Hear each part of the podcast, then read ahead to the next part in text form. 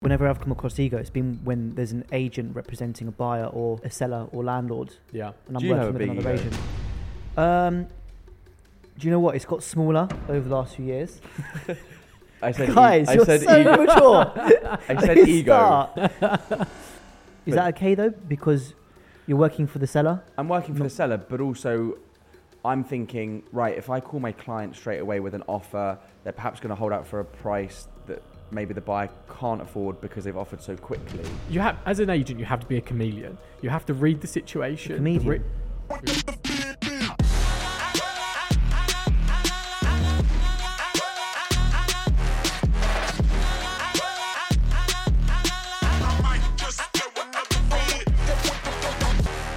Welcome to episode number 10 of the Three Intrapaneur Podcast. That's right, we are now in double digits. Today, we're going to be speaking about the art of negotiation. Before I get started, though, uh, we've had some feedback, and that is about the fee. I think people would like it to be changed to a reminder instead of a fee to be asked to share the podcast if you have gained anything from it, or to drop a comment and to like it and subscribe, of course. So, thank you very much. Yep. With no further ado, what is negotiation? Straight in. what is Straight in, negotiation? What is the art of negotiating? No, what is negotiation? Getting what you want. In the crux of it, you know, getting what the desired outcome you set out for. Whether that's for yourself on behalf of someone else. hmm Um, Yeah, getting what you want for the des- for the desired price that you want to pay.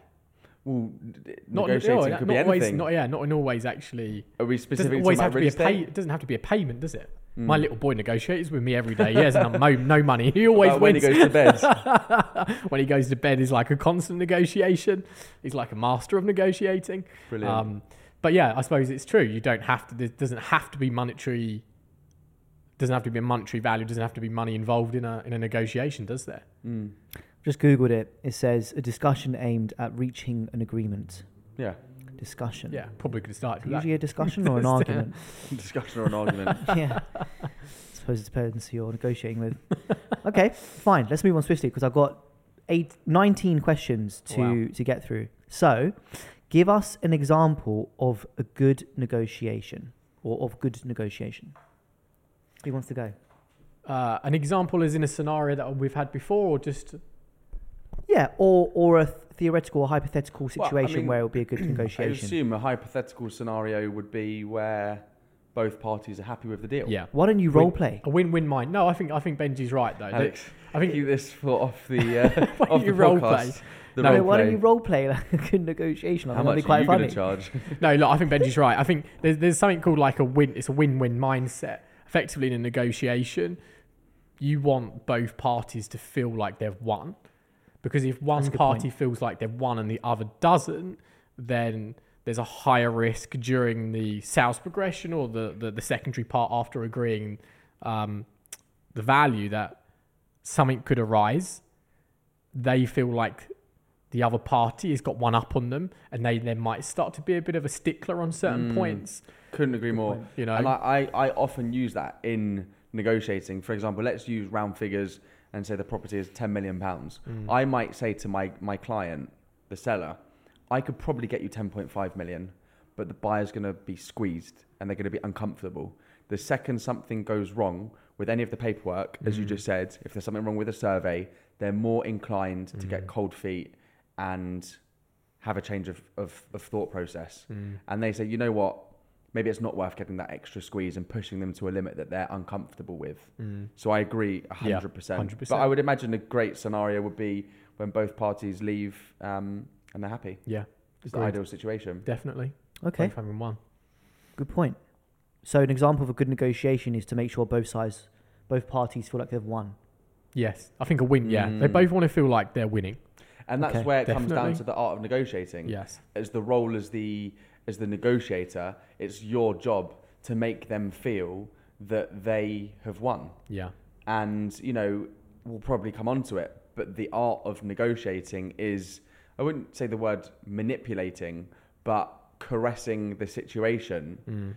to get to the point where both parties are happy. Yeah. Okay, very good. Thank you. What impact can ego have on negotiating? Well, it can kill a deal. Yeah. I've I've had many deals killed um, over ego, Mm. and it becomes an ego where. Can you tell us what happened? Um, I mean, in truth, there's been there's been a few, you know, where you just can't get the deal agreed, um, just purely because you're not you're the whether it be the seller, the buyer, it becomes an ego thing that I don't want to pay that. You know, they don't want to be the one that concedes. They don't want to be the one that gives in or pays a bit more or takes a little bit off the asking price. You know, often if the price is, you know, whatever the price is, and then they offer too low and there's no counter offer, but then the buyer doesn't want to bid against themselves, but the owner doesn't want to give a counter proposal, so then the buyer just then it just fizzles out. Yeah. There's there's a number of, of situations, but ego can play a massive part of it, Mm. um, and it then becomes not about the deal, it becomes about the principle. Yeah. Yeah. And that's when you're in a tricky situation Mm. as the agent in the middle and you try to diffuse it and good negotiators can and perhaps others can't Mm. but that i would say is when ego gets involved Mm. it becomes bigger than the negotiating because Yeah. you're dealing with in, in often with, with cases where it's not a monetary thing for people you know some of our clients have Mm, a lot of money Mm. it comes down to the principle and then that's difficult to then get someone to change not just the price they're happy to accept just their mentality going into it and you got to again Mm. as the as the negotiator you have to try and preempt that and know your client and know the buyer and try to Yeah. steer clear of that massively. I think a big ego kind of goes alongside emotion. It's the same type of. It's the same thing. I think you know emotion can be the killer of deals. Um, whenever I go into a negotiation for a, a buyer or a seller, we almost have our monetary limit, and that monetary limit is based around data analytics uh, of what we are prepared to pay. And I almost say to the client, at that point, if we get to that point where we have to maybe go over that, don't let the emotion play that part to be uh, um, the major factor in and going above if you know it's not going to be a good deal. And that's the hardest part for a buyer or a seller because emotion plays massive roles in this. Um, and we as an agent then have to manage that emotional process for both sides. Um, and it kind of goes in with the ego side. If someone's emotional about it and, and they're, they're an, a, an estate agent and you're negotiating against, you know, against that person, then they will just put roadblocks up to try and not do a deal with you. But that ultimately then is not working in the best interest for the client. So in any any negotiation, you have to remove all emotion. Mm. Have to, you have to. Yeah, and I Mm. guess you know further to that, talking about you know the agents, and obviously as we know, we've touched on in various different podcasts where nowadays at the top end of the market there is a third party representative that is Yeah. looking you know after that potential buyer. Is that what you've heard about the top end? Um, From yes, other people. I have heard from people. Um, and you know, then you're then not only having to navigate the potential egos of buyer and seller, you're then negotiating with another third Yeah. party, and then there's potentially another ego. Yeah. You know, if they're representing the buyer, they're going to want to get the lowest price possible for Mm. their client. Our job is to get the highest price possible. So then not only are we negotiating with the final party, there's the introducer as well. And it's learning the nuances of, of that. In my experience, that's 100%. when egos come in more. Not so much with- with buyers; it's more about principle. Yes. Yeah. They should pay for this. Or I shouldn't pay for that. Uh, especially with lettings, Yeah. I shouldn't pay for the furniture Mm. removal. They should pay for this. Yeah. Also, like an asbestos survey once with the sale in Primrose Hill, Okay. um, that came up. It was about who should pay for it. Yeah. Um, Again, if going back to that first Usually- point, when you come to like an asbestos, like a survey, if there's a slight tilt in fi- a buyer or a seller thinking that they haven't won, that's the type of thing where again, then there will be like price reduction. Someone's going to stay strong, and ultimately Mm. that will kill a deal. true, You know, so all those little points and those nu- nuances throughout that sales progression Mm. is so key. but yeah, but ego. Whenever I've come across ego, it's been when there's an agent representing a buyer or uh, a seller or landlord, Yeah. and I'm Do you have working a with big another ego? agent. Um, do you know what? It's got smaller over the last few years. I said, e- Guys, I you're said, so e- mature. I said Let's ego. start. it's not a metaphor. We're talking about ego, right? Because you Yes. started laughing. You both Yes, started yes. laughing. Yeah. So you're, you Do you know so what? say you're, do you think that's because you're maturing and becoming you Yeah. know, more experienced in real estate? Yeah, and I'm yeah. Um, so I'm more secure in who I am and my experience now. Mm. Um, I've got less of an imposter syndrome now because I know how, how good I actually am, what I do, and um, I have no ego. Mm. And if you have no ego, and then you're dealing with another agent who has, you can outplay them, you Mm. can outmaneuver them. Mm. Um, and I kind of did do that with a deal I did in Little Venice. I won't get into it, actually. Yeah. Forget it. Why? I don't know because I, I think uh, he or she might listen to this, and I wouldn't rise to that. But I know that Mm. they never called me back when we were doing the deal together. They always wanted to speak to Daniel. To I don't know what it was, and then Mm. they said a few things to Daniel about me behind my back, Right. which weren't necessarily true and Yeah. whatnot. Interesting. Yeah. Um, and Right. also to other people in the industry as well, Yeah. which wasn't. Ni- it's not nice. No, no, not at Um, all. Not at all. Not at all. But Yeah. again, if you know, ke- that's part of it, and I'm sure again we'll come on That's to it. It's insecurity. Keep- no, no, no. That's My what I point, yes, but my point was, you know, keeping ego out of it allows you to remain level-headed, and allows you to not get involved with. But the- I the think it comes down to insecurity though, because if you're insecure, you're going to have a big defensive ego, and if you're insecure, you're going to talk rubbish about other people. Yeah, I mean, yeah, there's never going to be someone of you know success or um, in power that's going to try to push you down.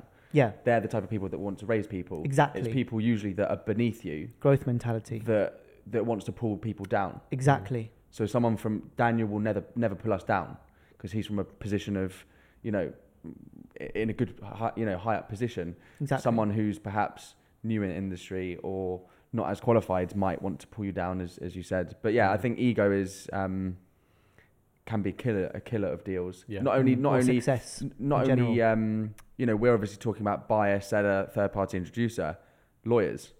Mm. Lawyers' egos Mm. can get in the way. Ah, yes, good point. And also can about cause problems.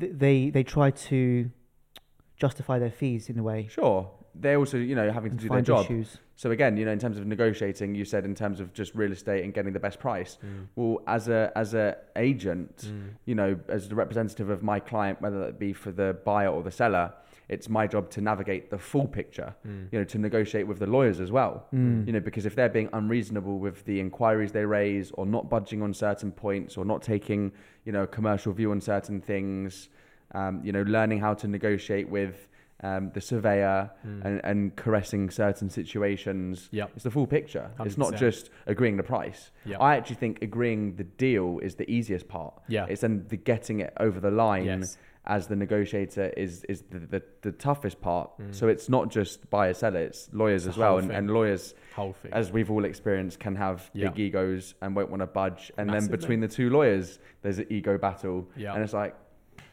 fucking Yeah. hell. Yeah. And Who's got the sometimes it biggest Sometimes when you do come up against someone and you know they've got an ego, Mm.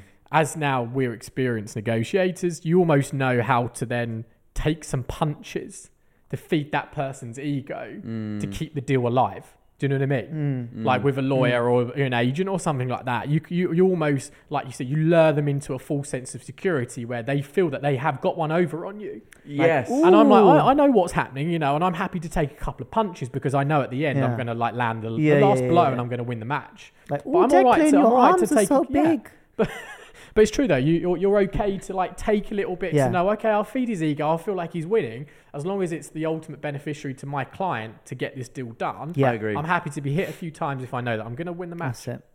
Good. Uh, it would be good actually to get a uh, lawyer at this table one day. Um, Mm. point number four. Uh, question number four. Negotiating with different cultures can be complex. I think we'll all agree on that. What advice do you have for navigating this? Mm. Travel. Travel. Um, What do you mean by travel? travel, go and experience other cultures. You know, Mhm. go to other countries, Mm. spend time not in the tour, not in maybe not in the touristy areas, the local areas. Um, speak to people, be inquisitive, ask Mhm. questions. Um, you you know, when I went, I went to uh, Morocco, and we went to all the markets and everything.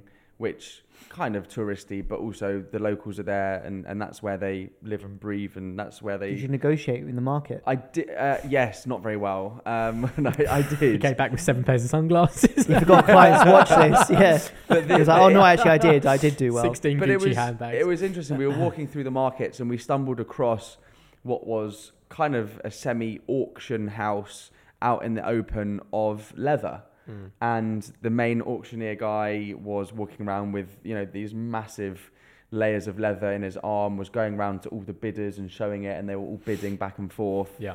Um, so just inquisitive in terms of Mm. you know, not just going to the touristy places. And, you know, eh, you learn a lot. Yeah. You know, being around other people, you know, I'm have felt fallen foul of just staying in my bubble for so many years and knowing what I know. But now I'm, you know, trying to travel, Yes. you know, because there are um, cultures and nationalities that will negotiate differently, as Mhm. we've experienced. You Give know, us an example. um, give you an example. Uh, You're you're Jewish. yes. Talk to us about Um, Jewish people. How do they do they negotiate differently to an English British person, for instance? Say that again. Sorry. A Jewish person would they negotiate differently to an English British person, for instance, like Ollie Ingalls is? I mean, look, again, there's so many different nuances. You know, so for example, in the Jewish world, there's Jews that will originate from the Middle East, um, Sephardi Jews, in comparison to Ashkenazi Jews that will come from Eastern Europe, and they negotiate differently. Um, you know, coming from the Middle East and linking in with the Middle Eastern buyers that we deal with, you know, as well as um, you know Israeli buyers, they they like to negotiate. You know, they lowball Mm. they are um, i'm you know dealing with it at the moment negotiating with a client from the middle east looking to acquire two apartments um, the bottom price that we got from the owner was just over a million pounds per unit and he wants to start lower and i'm trying to explain that this is already the bottom price but they want to go 10% below Mm. so, in answer to the question again, you need to think like, you, you know, where are they from? So, I've d- done many deals with buyers from Asia, from you know China, Hong Kong. Um, you know, my buyers, the deals I've done from Hong Kong have been very direct. You Mm. know, there's no, um, they're very respectful. Um, you know, small nuances like liking the number eight because it's a Mhm. symbol of wealth. Mm. I did a deal, um, and part of the counter offer was, you know, including an eight, and we closed the deal, and and you know, just so small Yeah. things like that. But different people negotiate differently. You know, buyers from India might negotiate differently to someone from um, the UK. But Yeah. you travel to India now, so you can negotiate. with India. I haven't travelled to. India. Um, I would love to actually. I've always wanted to. But yeah, so you know, and, and that's I think things like that will come with experience Yeah, I was going to say. you know, it's people experience. who are watching, who are starting out, will be like, "Oh my god, I've never done a deal with someone from Hong Kong before." Yeah. Eight years ago, I never had, you know. Mm. But then over the years, you you just learn the experience, and you know, hopefully, you learn from the deal, and you look back and you enjoy the journey, and you see, Mm. okay, well, they did that, they didn't like it when I said that, I didn't shake their hand Mm. because you know. A woman from the Middle East, you're not going to shake their hand. You might bow, and then you get a bit of respect because they're like, "Oh, he knows how Yes. our culture is and how we react. Yes. Um, yeah. but experience is, is a key thing. Hundred percent. I didn't know half of that when I start. I didn't know any of that when I started. Yeah. But as you do it and you do more deals and you meet more people and you observe and you travel, you become a more rounded person. So it's not just negotiating. I guess it's more life. Yeah. Mm. I agree completely. Yeah, I think um, not just different people, but the, the biggest thing for me about being a good negotiator is you have to know exactly what the buyer and the seller's drivers are, and good negotiators are almost be able to to build up the, the building blocks prior to negotiation by asking the right questions and listening. You know, so many times where you speak to a younger person, you say, "What's the, the art of negotiation?" They say, "Knowing all the comps, like knowing what's sold down the road." And I'm not saying that's a you know, you, that's a vital part of it, but you need to listen to that buyer. You need to know your buyer. You need to know your seller. What's driving them to move? Is it time frame? Is it tax? Is it location? Is it X, Y, and Z? So many moving parts because as soon as you know though that buyer or seller inside out, when it comes to negotiating, you then play on those main drivers. You know, mm. so someone that wants to do something within the next four weeks because of a tax reason, that is then a, a, a feather in the bow for the buyer to be able to move quickly. Hmm. Okay, so you uh, you you have to dip into knowing that buyer and seller ultimately to then forge that deal and form that deal. Um, and I think it does come into different to, to different demographics and stuff as well. Like Benji said, I think his experience throughout the years, you just know what someone's going to come in at. Someone like if say there's a low ball offer, you kind of understand and you educate your seller. Then, You for example, that. look, this is this is normal. You know, for a seller, for an, inexperienced agent who then just goes to a seller and say they're putting a real low ball offer, they turn around and go, "Fuck off, I'm not going to do it," and then the, the agent turns back around and says, "Sorry, there's no deal." It's a deal dead. Hmm. We know to educate the seller to be able to say, "Look, this is normal. Okay, this is how we need to respond back." And we take the emotion out and we give them the analysis and we give them the data to present it. So again, it's all these little, small, little key things where we know now how to interject at the right moment. Yeah. What about you? What, what I mean, out from again from a a rental side of things, the let the letting side. Um, again, obviously that that mu- that market moves very quickly. When it comes to uh, you know, is it exactly the same? Like again, will they people certain people lowball? How do you educate that? You know, is it is it the same within the the, the lettings market? Yeah, you get lowball offers. Um,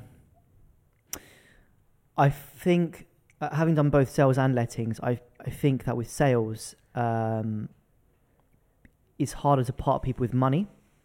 I think with lettings, in some instances, especially at the higher end, it's almost been like, and you might have a buyer like this as well with this mentality, but it's almost like it's easier for them to part with their money and treat their wife or their other half to to the property for a year or for six months or for Mm. 18 months or two years. Ah, babe, let's go live in Holland Park for a year. Yeah. Let's go live in One Hyde Park for a year. Um, or for six months. I've done a year's deal in One Hyde Park and I've done a six month deal in One Hyde Park. Um, they actually wanted it for three months in One Hyde Park initially. Mm. Uh, one bed, 13000 a month. And I said, no, you can't rent a property in there for less than six months. The head lease doesn't allow it. Mm. And they said, okay, let's take it for six months. Really wealthy uh, gentleman, billionaire, uh, him and his girlfriend during COVID. So, uh, very different, very different uh, mentalities, I think. Yeah. Um, And also, do you find when it comes to negotiating, because I'm dealing with uh, at the moment with a rental property. one more thing, sorry, otherwise I'll forget. One more thing as well on that. Today, uh, we're working on a buyer together, aren't we? hmm Um, there's a property that we know about for Mhm. 15 million, but their budget's eight. And I said, why don't you send to that and see if she can increase her budget? hmm And I think they potentially might. Yeah. That I think that's my lettings background. You were like, no, it's too much of an increase. Mm. With a rent with rentals, I find it's very easy to get people up in, in budgets as well. Mm. Their budget usually isn't really their budget. Mm-hmm. Yeah. They'll go from six thousand a week to eight and a half thousand pounds a week, for Yeah. instance, quite easily. Mm. Interesting. Yeah, it's interesting. And so, yeah, so I'm working on a on a rental deal at the moment, and what I found was perhaps because the sales market is a lot slower than the rentals market. Usually, a property should rent when you you know start viewings within the first four to six weeks. Mm. In theory, from the rental side, sales side could take three months, six months, twelve months. I found when it comes to negotiating as the agent, you can be a little bit more hardball on the rental side because there's perhaps fear in the tenants' minds that they might lose it to someone else. And this Yeah. exa- this exact scenario, someone came in with a lowball offer. Um, she thought she was being smart, and someone else just came in two days later, offered full asking price. And I, because I explained to the the second tenant, there's an offer already on the table. Was it the St John's Wood property? Yes, and that doesn't really happen in sales Mm. a lot. So perhaps you know, from a rental point of view, it's easier to negotiate Yeah. because things go a lot quicker. I also think you don't have to actually say that to the person. I think people know that yes, about rentals yes, in London. It's just the known thing. yeah. Rentals go quickly, especially if it's a good property. Yeah. Mm. They're usually people that say it to you, oh, please let me know if there's any, any other interest. I know things go quickly. Which, yeah, I guess it does make the job easier. Mm-hmm. Mm. Yeah. Right, we've got a few to get through Yep. and we've got Yep. not very long left. Oh my God. Do you ever play games? In a negotiation, obviously. I was going to say, yeah, I love FIFA. Playing Um, game. yeah. let's let's get short, snappy games. answers Um, here. Okay. We've got a lot to get through.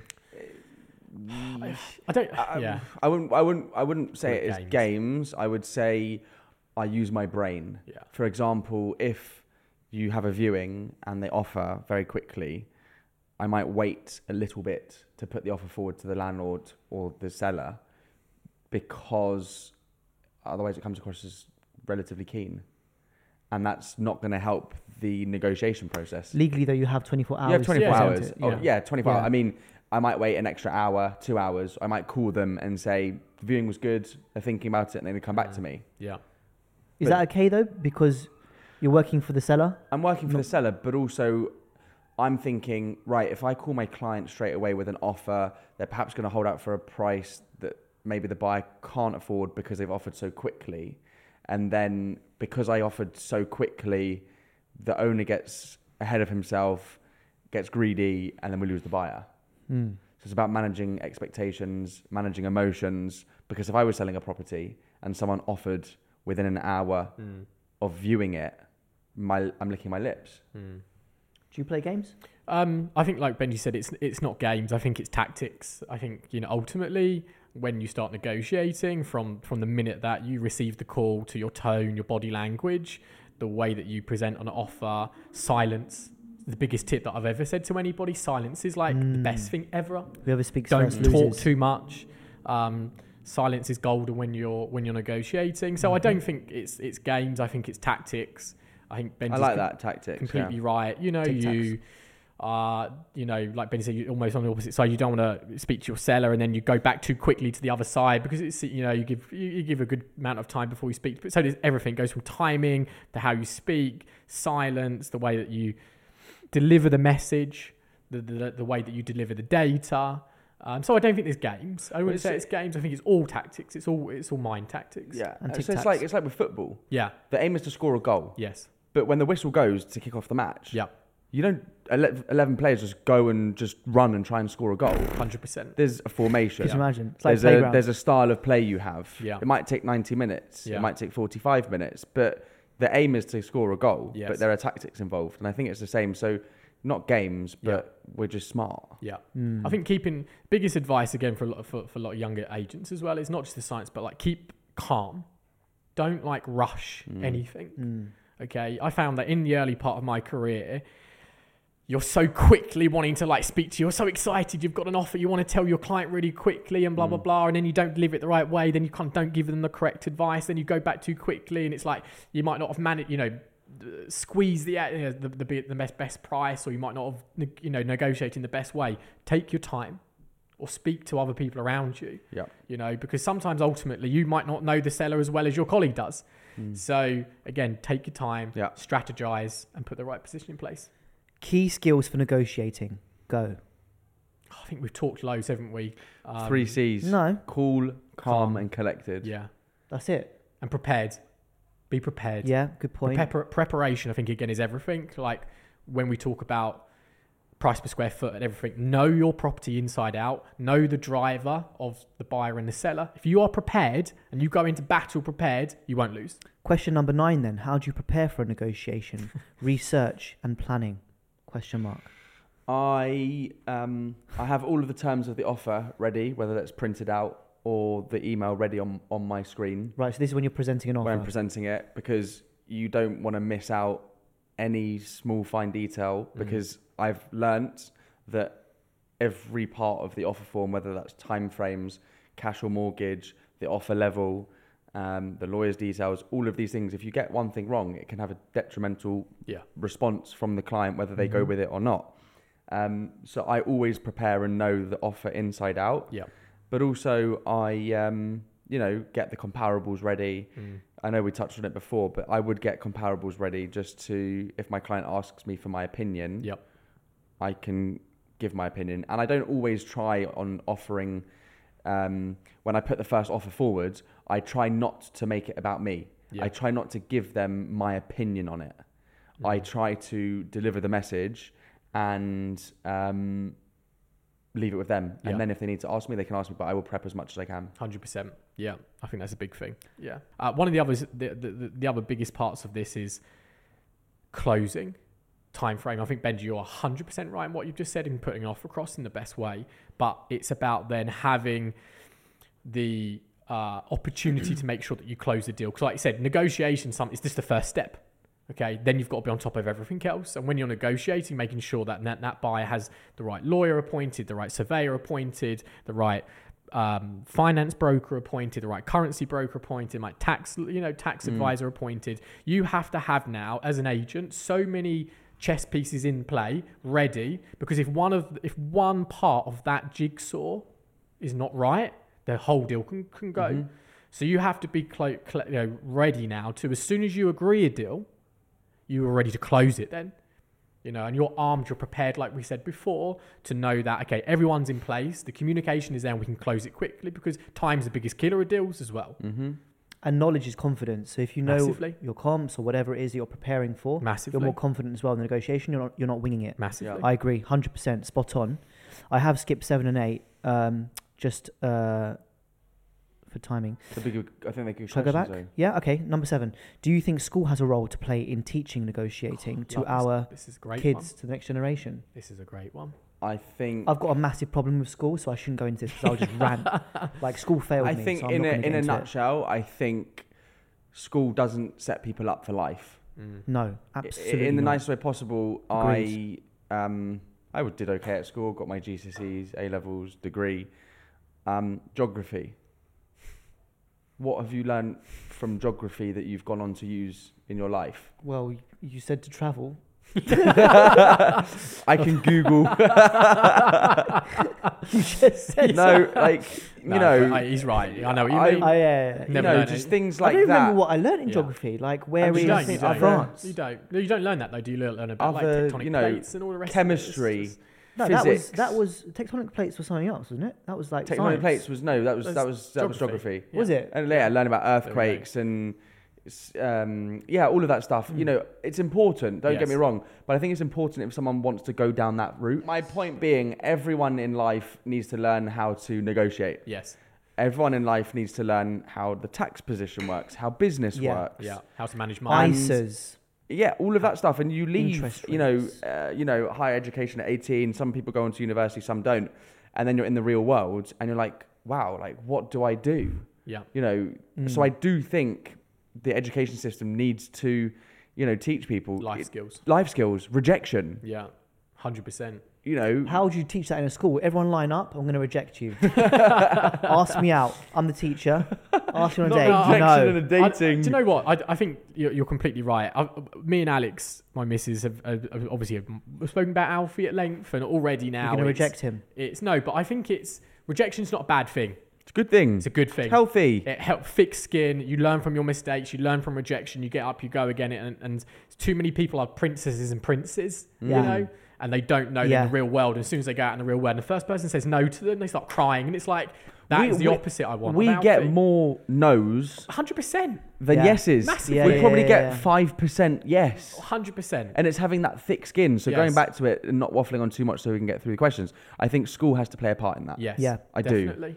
Um, we negotiate every day. talking about rejecting, I, I was uh, I used to be a broker. That was my first job out of uni, and I used to get hung up on all the time. We had to make like Mm. 250 calls a day, 200 Yeah, calls a day, Good. and it got to the point where because you just want to sift through all the leads and find the good leads.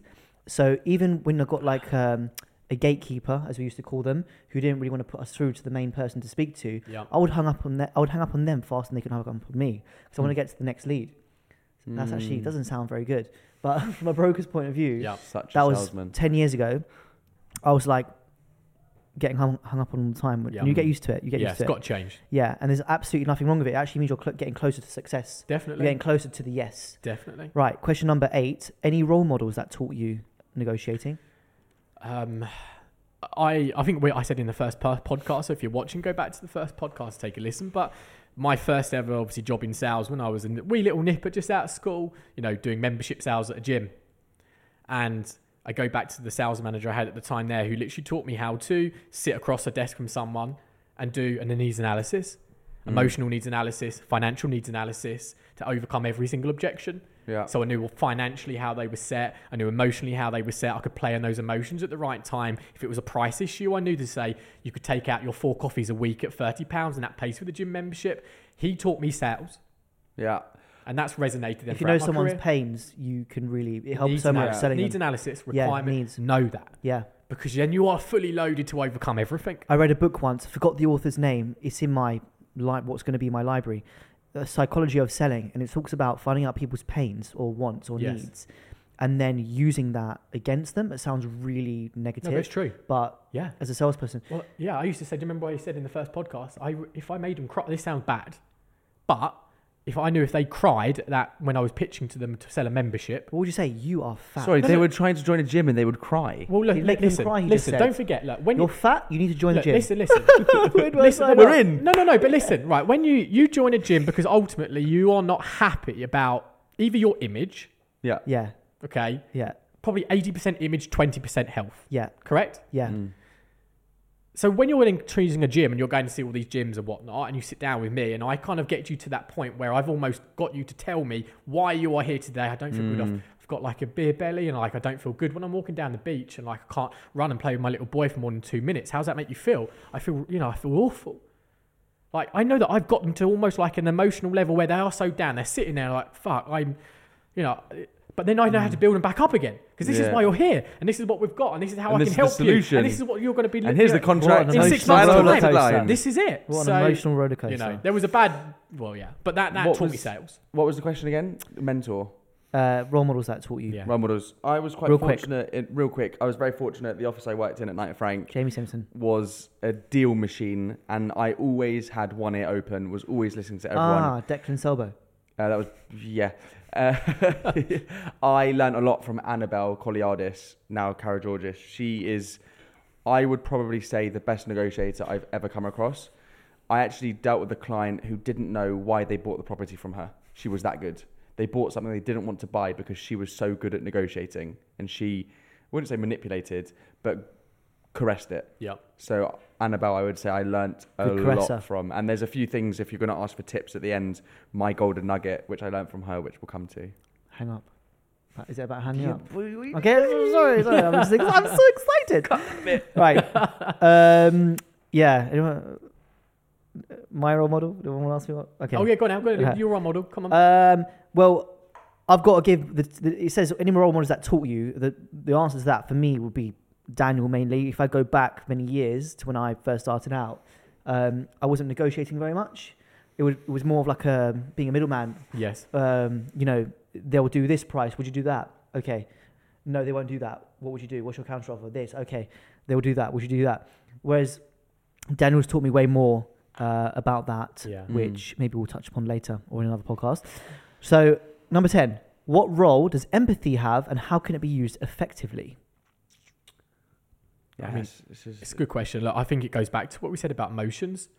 Um, as a as a as a man in the middle, the person trying to put this deal together, there are certain situations which we come across, death, stuff in probate, properties and whatnot, death, debt, divorce. uh, where you have to be empathetic to the Mm. situation because actually sometimes that person's not wanting really to sell Mm. potentially. Mm-hmm. So you have to tread very carefully with how you hold their hand, Of course. uh, how empathetic you are. You have, as an agent, you have to be a chameleon. You have to read the situation. A the comedian. re- you're a comedian helps too, but you have to be a chameleon. You have to read the situation and the emotions of that other person, Mm. and then you change how you are to what their emotions are feeling. 100%. If they're really excited, you're really excited too. You bring them back down. If they're sad, you have to be empathetic. You don't want to be going, "Oh, great news, Margaret! You, you, you know your husband's just died. We've got over the asking price. She's, that's, she don't care." Yeah. You have to change your way. Yeah. And again, if you're dealing with a businessman, he doesn't want empathy. Yeah. It's numbers. There's no Okay. emotion. Yep. Yeah. You know, as you said, you've got to be a, a chameleon. Yeah. You change your tact based on who you're dealing with. Hundred percent. There's no two people you do just, you know, there's no script. Yes. You just have to learn who is in front of you, how they want to be dealt with. I think empathy is important with certain people. It's a very important skill, which, Mm. you know, to be emotionally intelligent is, Yeah, um, that's a good way. That's it's a good way of hard, saying it. you know, yeah, definitely. um, Yeah. but it depends who you're in front of. Hundred percent. How can our listeners develop and continuously continuously improve their negotiation skills over time? So, usually with a lot of things in terms of real estate, I would say you can't read a book. You can't learn. It's Mhm. experience. And Mhm. I think it's true of, of that answer as well. However, there's a lot of studies on humans, and humans can be predictable. Mm. And I think there is a lot of study about um, how people interact and how people negotiate. Mm. And you can read people, Mm. and there is facts, you know, how people are. Mm. You know, I think Daniel has studied it. You know, he's very good at reading people. Who? Mhm. Daniel Daggers. Oh yes, yes, yes. And he's read and learned and studied it. I think experience is a key thing Mm. because you go through it and then you remember what happened and those sort of things. But I actually think with negotiating, I think it is something you can look into and read yeah. because studying people's psyche Yeah. is something that's available and out there. So just to clarify, because you said you can't read, but then you said read. So I think it's like heart surgery, isn't it? Yeah. You've got to read at yeah, uni it's like Then and then actually learn. do it as well. yeah. What maybe watch someone as well first, have a mentor, watch someone do the heart surgery, then you do the next one. I think So it's you don't kill the person yeah. I think it's true, but or lose the cell. we Yeah. we've we've all learned by listening. Ben, you said it in the last question and your in your last answer. We've all learned from people. Mm, We've listened Yeah. to people around us, You have to. and we go, "Fuck, that's that's great. That's Yeah. that's a, they Yeah. handled that brilliantly. Yeah. That's how then you learn. yes, you and make and and another thing to add, I'd say try and surround yourself with good people Definitely. and always listen. yes. the younger people in our office, I always say when the senior people in the office who are a bit more experienced, listen. Yeah. I when I A lot of them aren't in the office. when When we're in I- a brokerage, you don't have to come to the office. It's a Yeah, shame though. it is They a shame. be here. when when Annabelle was negotiating on the phone, I would not make phone calls Mm. because I would want to wait and listen. Mm. And if she went into the back office to then negotiate, Mm. I would go in the back and say, "Can I listen?" Yeah. Yeah, that's a great tip. So what's have the Yeah. so so just to recap? So What was it? for the listeners to develop and continuously improve on the negotiation skills, listen to their mentors. Listen to their mentors, around them. research, Yeah. Trial and fail. Yeah. Hundred percent. Trial percent. and Try error. and fail. Just keep going. read for it. books. Any books you'd recommend? I no, I do, I, No. I mean, I say that I'm saying do it. Yeah. I haven't done it myself. It Okay. is something I'm very interested in in looking into Yeah. as I grow in my career. Can. I recommend a book? Yeah, go for it, mate. Go on. Sell or Be Sold, Changed My Life by Grant Cardone before Yeah. the whole Instagram thing. Uh, and he if you use self-published the book. discount code the three Intrapaneurs twenty, I wish, mate. we're not sponsored. Seriously, Just he, what- he changed my life before Really? he was That's massive. good, though, yeah. yeah, yeah, I was in broke. I Interesting. wasn't even a state He's agent cool. at the time. He's great. He it, He's it, great. was a, it, the, it's about um, not thinking of sales. Yeah. My whole perception on sales and sleazy salespeople Yes. w- w- was changed from thinking that Mm. to actually you're doing the person a favor. Yeah. You're doing them a disservice by them not buying your product. Yeah. Yeah. You're helping them. You're finding out what they actually want and need and like, Hundred and percent. and getting it for them. Exactly. Right. Final one. Um, we've skipped a lot, but we haven't got much time here. So, top three tips on the art of negotiation. Oh, Jesus. I mean, we've just done like 40 minutes of it. Top three tips. Um, top three tips. Always be prepared. I think as well. Prepared. So preparation. Research and needs analysis. Key. And I would say cool, calm, collected. I would say my top three. One is a real key one. Don't lie. Be honest, Mm. because you can. Once you start, once you open a can of worms about lying about negotiating, for example, if they offered a million pounds and you say they offered nine eight five, but then you'd go back in half an hour later, I've got you another fifteen thousand pounds. I think lying in negotiating, you open a can of worms Yeah, that I think. Not Isn't that ethical as fraud? Well. Well, It's not ethical. No, it's, I know people that have done that. Yeah. Really? Yeah. And you then have to keep up with the lie. It's it's not great. So Yeah. always, always in negotiations, be be honest. Yeah. Um, the second one, kind of using what Ollie said, is you've got to keep emotions out of it. You've got to keep calm. As the agent, as the negotiator, you've got to be that guy Mm. that they can turn to and they'll ask your opinion. Yeah. And the last one is a very weird one, which I learned from Annabelle, um, is when the call is not going your way, hang up. That's a good one. Because she would be going on, the, you know, going down this conversation with the client and she'd be putting forward all her, you know, opinions and advice and perhaps wouldn't be getting the reaction that she was hoping for. And then the client would be talking and they'd be going down and, you know, it's all about navigating the conversation the direction you want it to go. Yeah. And when she would get the sense that she was losing control of where the conversation was going, Yeah. press red. Yeah. Wait 10 seconds, call them back. Really sorry, connection must have been bad. Oh, Anyway, really? as Okay, that's I a was tip. saying, Yeah. and then she'll pick it back up and go down the path Yeah. that Yeah. I like wanted that. to go. Yeah. Yeah. So it's weird. Yeah. It does work sometimes. Obviously, you can't overuse it and every two minutes be hanging up yeah. the Of phone. course. Yeah. Um, but that's a weird nugget Little- that little I nugget. like Yeah, using yeah. occasionally. Yeah. That you know, someone might That's be able to one. use. Al, Interesting. Um, top three tips for negotiating. Number one would be read. Read some books. Um, you can't rely on that alone though. So number two would be do it. Don't wait. Don't hesitate. You know what they say: if you hesitate, you masturbate. Um, just do it. Just pick up the phone. The more you negotiate, the more you learn. The more you'll get better at it. Uh, just like riding a bike, you can't read a book on riding a bike. You've got to ride the bike, fall down, pick yourself back up, keep going. Number three would be slow down.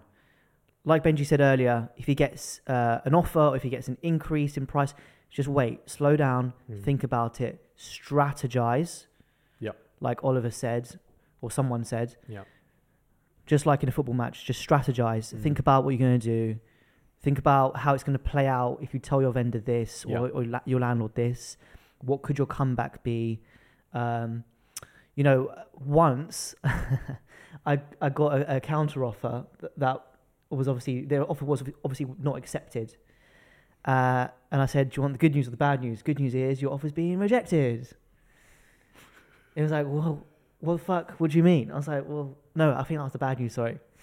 And uh, good news is you can get the property for this price. Mm. And I was playing, you know, I was being Yeah, funny yeah. with him, and he we had that relationship anyway, so I wasn't going to lose the relationship Yeah. with the guy. We had some banter, um, Did you close? and did uh, you we did. it? We did the deal in the end. Yeah, Nice. Well we did the deal. So like, yeah, Yeah. Also, there's one other thing which I think is key for a lot of younger people. Always have your client's best interests at heart. Okay. Always think that during that negotiation, you are working for either the buy, uh, the buyer or the seller. Only one. You're either on one side of the fence. Always keep the ultimate goal in mind of what your seller or buyer wants. commission. Don't let your own pocket, mm. commission, Oh, and stuff yes, get in the no, way not, of things. not the commission. Yeah, Like, always have your client's best interests at heart. and the commission, not It's the a- commission. It's a byproduct. Yeah, I- it's a I- byproduct of I success. 100% agree. yeah, I, I, It's I it's agree super powerful to make Yeah. decisions aligned with them, not Yeah. based off what benefits us. Yeah. And that is the key to having That's what an long advisor lasting, long lasting relationships Massively. and repeat repeat business. Yeah. That's what we are. I mean, we've touched upon it so many times, but we're, we're a relationship focused business. Yeah, Yeah. we're advisors. We're not we're transactional. we're not salesmen. We're advisors. Yeah. We're not Exactly. agents. Yeah. Exactly. We are the three Intrapaneurs. That was a good. That was good. all for one and one for all. Um, no, I think that was a good place to end, isn't it? Mm. I think so too. Yeah. Nice little. Okay, thank you for listening. Do you want to wrap it up? Because I know how badly you like to wrap up the podcast. Go for no, it. no, it's okay. Just No. I'd like to say, where can we find us? Yeah. At Benji.Weinberger. At Alex underscore Evagora. At Oliver.Ingles. And don't forget to pay the fee, like, share, Yeah. subscribe. And also our I was Where's going to your- drop where's your that. script? also our free Like, share, Intrapaneurs pod, subscribe. our free Intrapaneurs Not too hashtag. much What's banter, our, sit- what's our handle for having the free Intrapaneurs? The social At the uh, three Instagram? Intrapaneurs. Yeah. So at come- the, yes, at the three Intrapaneurs. Subscribe to the YouTube channel as well. The YouTube channel is brilliant because you actually get to watch us in the in the Yes. flesh. Yeah. Yes. Uh, not while you're driving, of course. Because you were going to come Subscribe to naked that. next time. That's what was going to incentivize people. Exactly. Next time, if we get over 200 subscribers, I will do the podcast naked. Please do not subscribe I've never wanted us to fail so much. to the jingle.